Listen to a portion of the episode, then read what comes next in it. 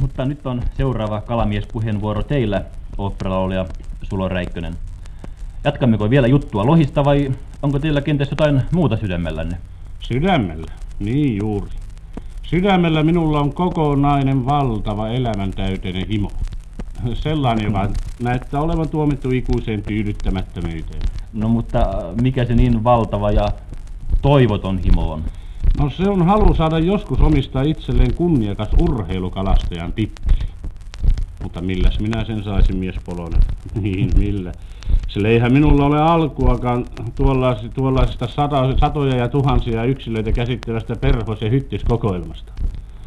Sen paremmin kuin muustakaan asiaan kuuluvasta.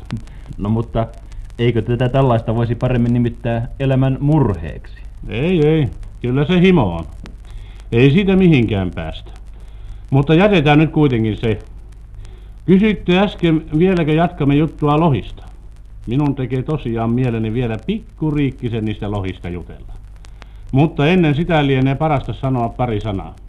Asia on nimittäin siten, että aivan samoin kuin kunnon urheilukalastajakin, ei minunlaiseni, no rohkenenko sanoa kunnon kesälomakalastaja. no sanokaa pois vain, sillä hukapas sen asian paremmin tietää kuin kukin itse. No niin, tarkoitukseni on nyt sanoa, että kaikki se mitä puhun on ehdottomasti sellaista, joka todella on tapahtunut. En minä puhu sellaisista kaloista, jotka ovat pudonneet takaisin veteen, enkä sellaisistakaan, jotka itse ovat hypänneet kalamiehen veneeseen. No niin, nyt voin sitten käydä käsiksi siihen loheen. Taitaa olla liian vaikeaa kehottaa teitä arvaamaan, mistä minä sen lohen sain. Kyllä se liian vaikeaa taitaa olla. Sillä enhän minä voisi sanoa muuta kuin, että saitte sen vedestä. Sillä ei se suinkaan olisi liian rohkeasti sanottu. Ei ollenkaan, sillä kyllä minä sen vedestä sain. Mutta ei minä tarkoittanut ollenkaan vettä, vaan sitä, millaisesta pyydyksestä sen sain. No, minä kerron nyt sitten koko tarinan. Hmm. Minulla on useasti tapana panna veteen muikkuverkkoja. Ja niinpä panin sellaisen veteen juuri sinäkin päivänä, jota nyt tarkoitan. Se päivä oli muuten sellainen päivä, jolloin lämmin noin ikään niin kuin seisoi paikalla. niin, niin. Mutta se muikkuverkon veden laskeminen oli vasta alkua koko jutulle. Kun sitten sopivaksi, sopivaksi havaitsemani ajan kuluttua nostin sitä verkkoa vedestä näin pian, että siinä oli iso lohi. Niin. No minä tietysti ilostun ja innostunkin sopivan, sopivan paljon ja vedin ja vedin sitä ylös. Oli vetänyt sitä jo noin 16 metriä. No, no, hyvä veli. Vasta äskehän pääsit vakuuttamasta, että puhut totta.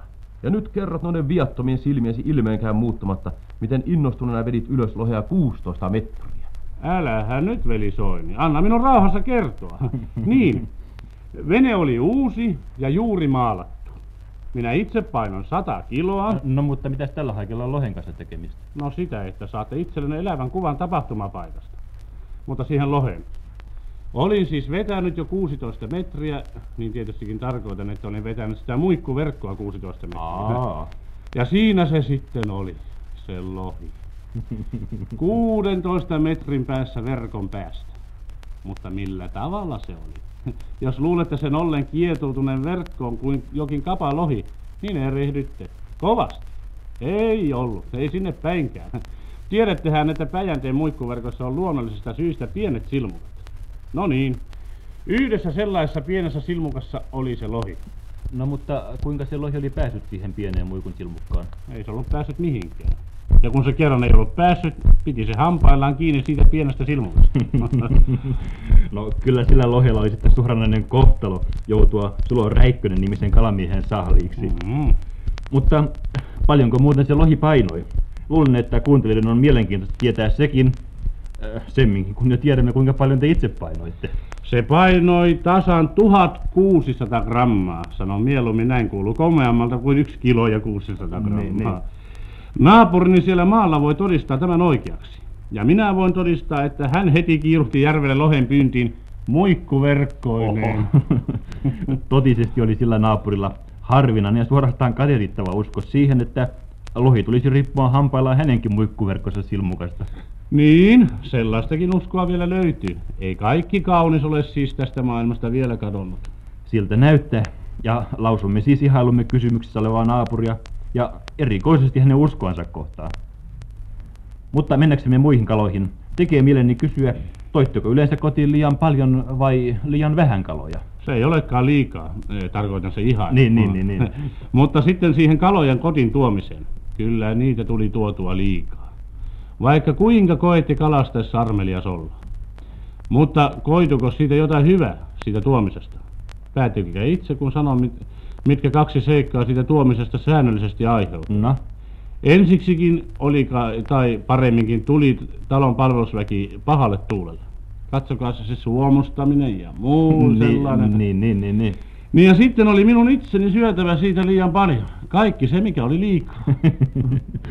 niin, murheensa sitä on jokaisella ja kaikella. Yksinpä onnistuneella kalamatkallakin. Murheensa on, mutta kyllä se kala osaa hyväkin olla. Osaa, kun se vaan tarpeeksi monella tavalla valmistetaan. Keitettynä, paistettuna, suolattuna, täydettynä mitä erilaisimmilla herkuilla. Ja sitten tietysti savustettuna. On eroa siinäkin, kuinka savustetaan. Savustetaanko esimerkiksi kala suomenkielisen tai ruotsinkielisen lehden välissä. Tai varsin sunnuntai-numerossa. Puhumattakaan siitä, millaisen maun antaa syväpainossa painettu viikkolehti. Ja siinäkö oli kaikki? Etkö ole koskaan sinun ristiin naulittua siikaa? En. Etkä pariloitua kuhaa remuladikastikkeen kanssa? No en tosiaan. Voi sinua mies parkaa. Ethän ole sitten vielä päässyt edes kalaruuan makuunkaan. Kuule, annapas tänne reseptit. Vai myyskintävätkö kenties niitä? Hyvät herrat, rohkenenko kenties toivoa, että te selvitätte tuon reseptijutun vasta tämän haastattelun jälkeen, niin mielenkiintoinen kuin selvittely saattaisi nytkin olla. Mutta minusta tuntuu nimittäin vahvasti siltä, että teidän oopperalla oleva Soini täytyisi nyt juuri, nyt juuri saada puheenvuoroja aivan pian. Kuulkaa, pyytäkää häntä kertomaan siitä, miten hän sillä Saarijärvensä rannoilla pyydystelee kaloja laulamalla. No tepä sen sanoitte. Minun teki tosiaan omasta aloitteestanikin mieli kysyä, vaikuttaako musiikki ja laulu jollain erikoisella tavalla kaloihin, vai vetävätkö kalat puolensa tavallista enemmän sellaista kansalaista, joka paljon puuhaa musiikin ja laulun kanssa? Tämä kysymys nousi mieleeni siksi, että teitä on tässä kaksikin laulajaa. En nyt oikein tiedä, onko tämä sopiva paikka Kalaveli Räikkösen pyynnön täyttämiseen, sillä vasta äsken hän itse sanoi, ettei kesälomakalastajan tule radiossa puhua muista kuin sellaisista asioista, jotka todella ovat tapahtuneet. No niin hän sanoi. Mutta toista puolella voi olla hyväkin, jos näin julkisesti yritän oikoa kanssa ihmisten keskuudessa liikkuvia harhakäsityksiä. Niin, että jospa kuitenkin kerro jutun. Kertokaa kaikin mokomin. No niin. Ilman omaa syytäni olen silloin tällöin joutunut kuulemaan, miten minä muka istuisin aamuisin auringonnousun aikaan Saarijärven rannalla kiven päällä. Istuisin kiven päällä sellaisissa oikein kunnollisissa kalahousuissa ja laulaisin aarioita helmen kalastajista. Ja edelleen, että muka niitä aarioita tulisi sitten siihen jalkojeni juureen rantaveteen kuuntelemaan suuret joukot kaloja, isoja ja pieniä, joita minä sitten muka haavilla nostelisin rannalle. No mutta eikö tämä kaikki sitten olekaan totta? Ei ole. Ensiksi siksi, ettei minulla ole koskaan ollut kala-asioissa niin hyvää onnea kuin esimerkiksi veli Räikkösellä on. Päätelen ihmeellisestä tarinasta siitä lohesta, joka riippui hampaillaan hänen muikkuverkossaan. Ja toiseksi siksi, etten ole mikään Väinämöinen, jonka laulua luontokappaleet erehtyisivät kuuntelemaan. Ja sitten vielä kolmanneksi, en ole sen tyylin miehiä, joka, kunnio, joka kunnioittaa kalastustapaa, josta kaikki jännittävyys on poissa. Sillä mitäs jännittävää olisi haavilla nostaa rantavedestä hölmistyneitä kaloja? No eihän siinä paljon jännittävää taitaisi olla. No mutta kun se kalojen pyydystäminen laulamalla nyt siis osoittautui perättömäksi jutuksi, on tietystikin paikallaan kysyä, millä tavalla te sitten niitä pyydystitte. Niin kuin useimmat muutkin rehelliset kesälomakalastajat. Ongella, uistimella, verkolla ja katiskalla. Niin, niin. Ja kaloja on aina tullut. On tullut. Muun muassa tuli kerran uistimella se iso ja kuuluisa Saarijärven haukikin. No oliko se hauki kuinkakin kuuluisa, sillä minä puolestani en muista sitä mitään ennen kuulleeni. Kyllä se oli kuuluisa, mutta vasta kuolemansa jälkeen. Ja rajoittui se kuuluisuus kai pääasiassa sinne kuolinpaikkakunnan seutuville. No se selittää asian. Mutta olipa se joka tapauksessa kumma hauki, joka vielä kuolemansakin jälkeen tuli kuuluisaksi. Ja saaliin himostaan. Ei juttu niinkään kumma ollut kuin miltä se ehkä näyttää. Sillä vasta kuoleman jälkeen hän, nimittäin se hauen kuoleman, Niin, niin, niin, niin. minä vasta katsoin, mitä se vatsassa oli. Ja siitäpä se oikeastaan tulikin kuuluisaksi. Siitä, mitä siellä oli, mitä siellä vatsassa. Niin, niin.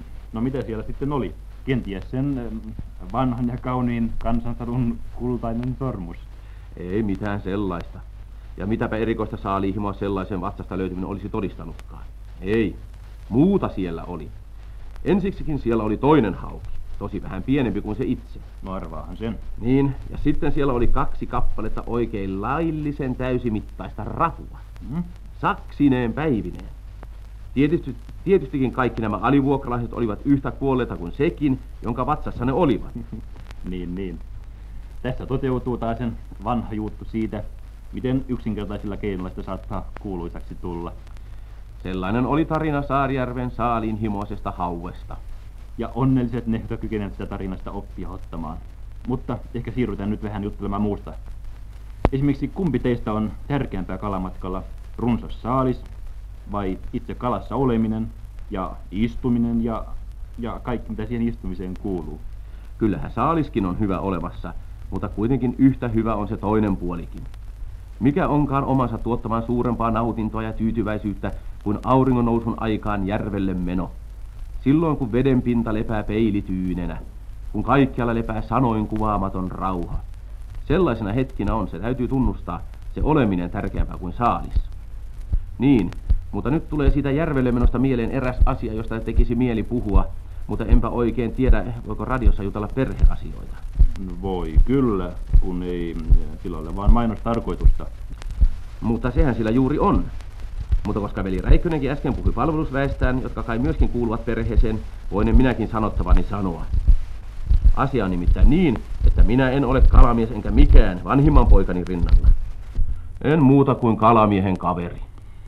Ah, sitä rehellistä ja pyyteetöntä isän rakkautta. Ja sitä kalamiehen kaveria. Siinä sinä veli Soini annat itsellesi sopivan nimen. Niin juuri. Kalamiehen kaveri. No äläpäs nyt.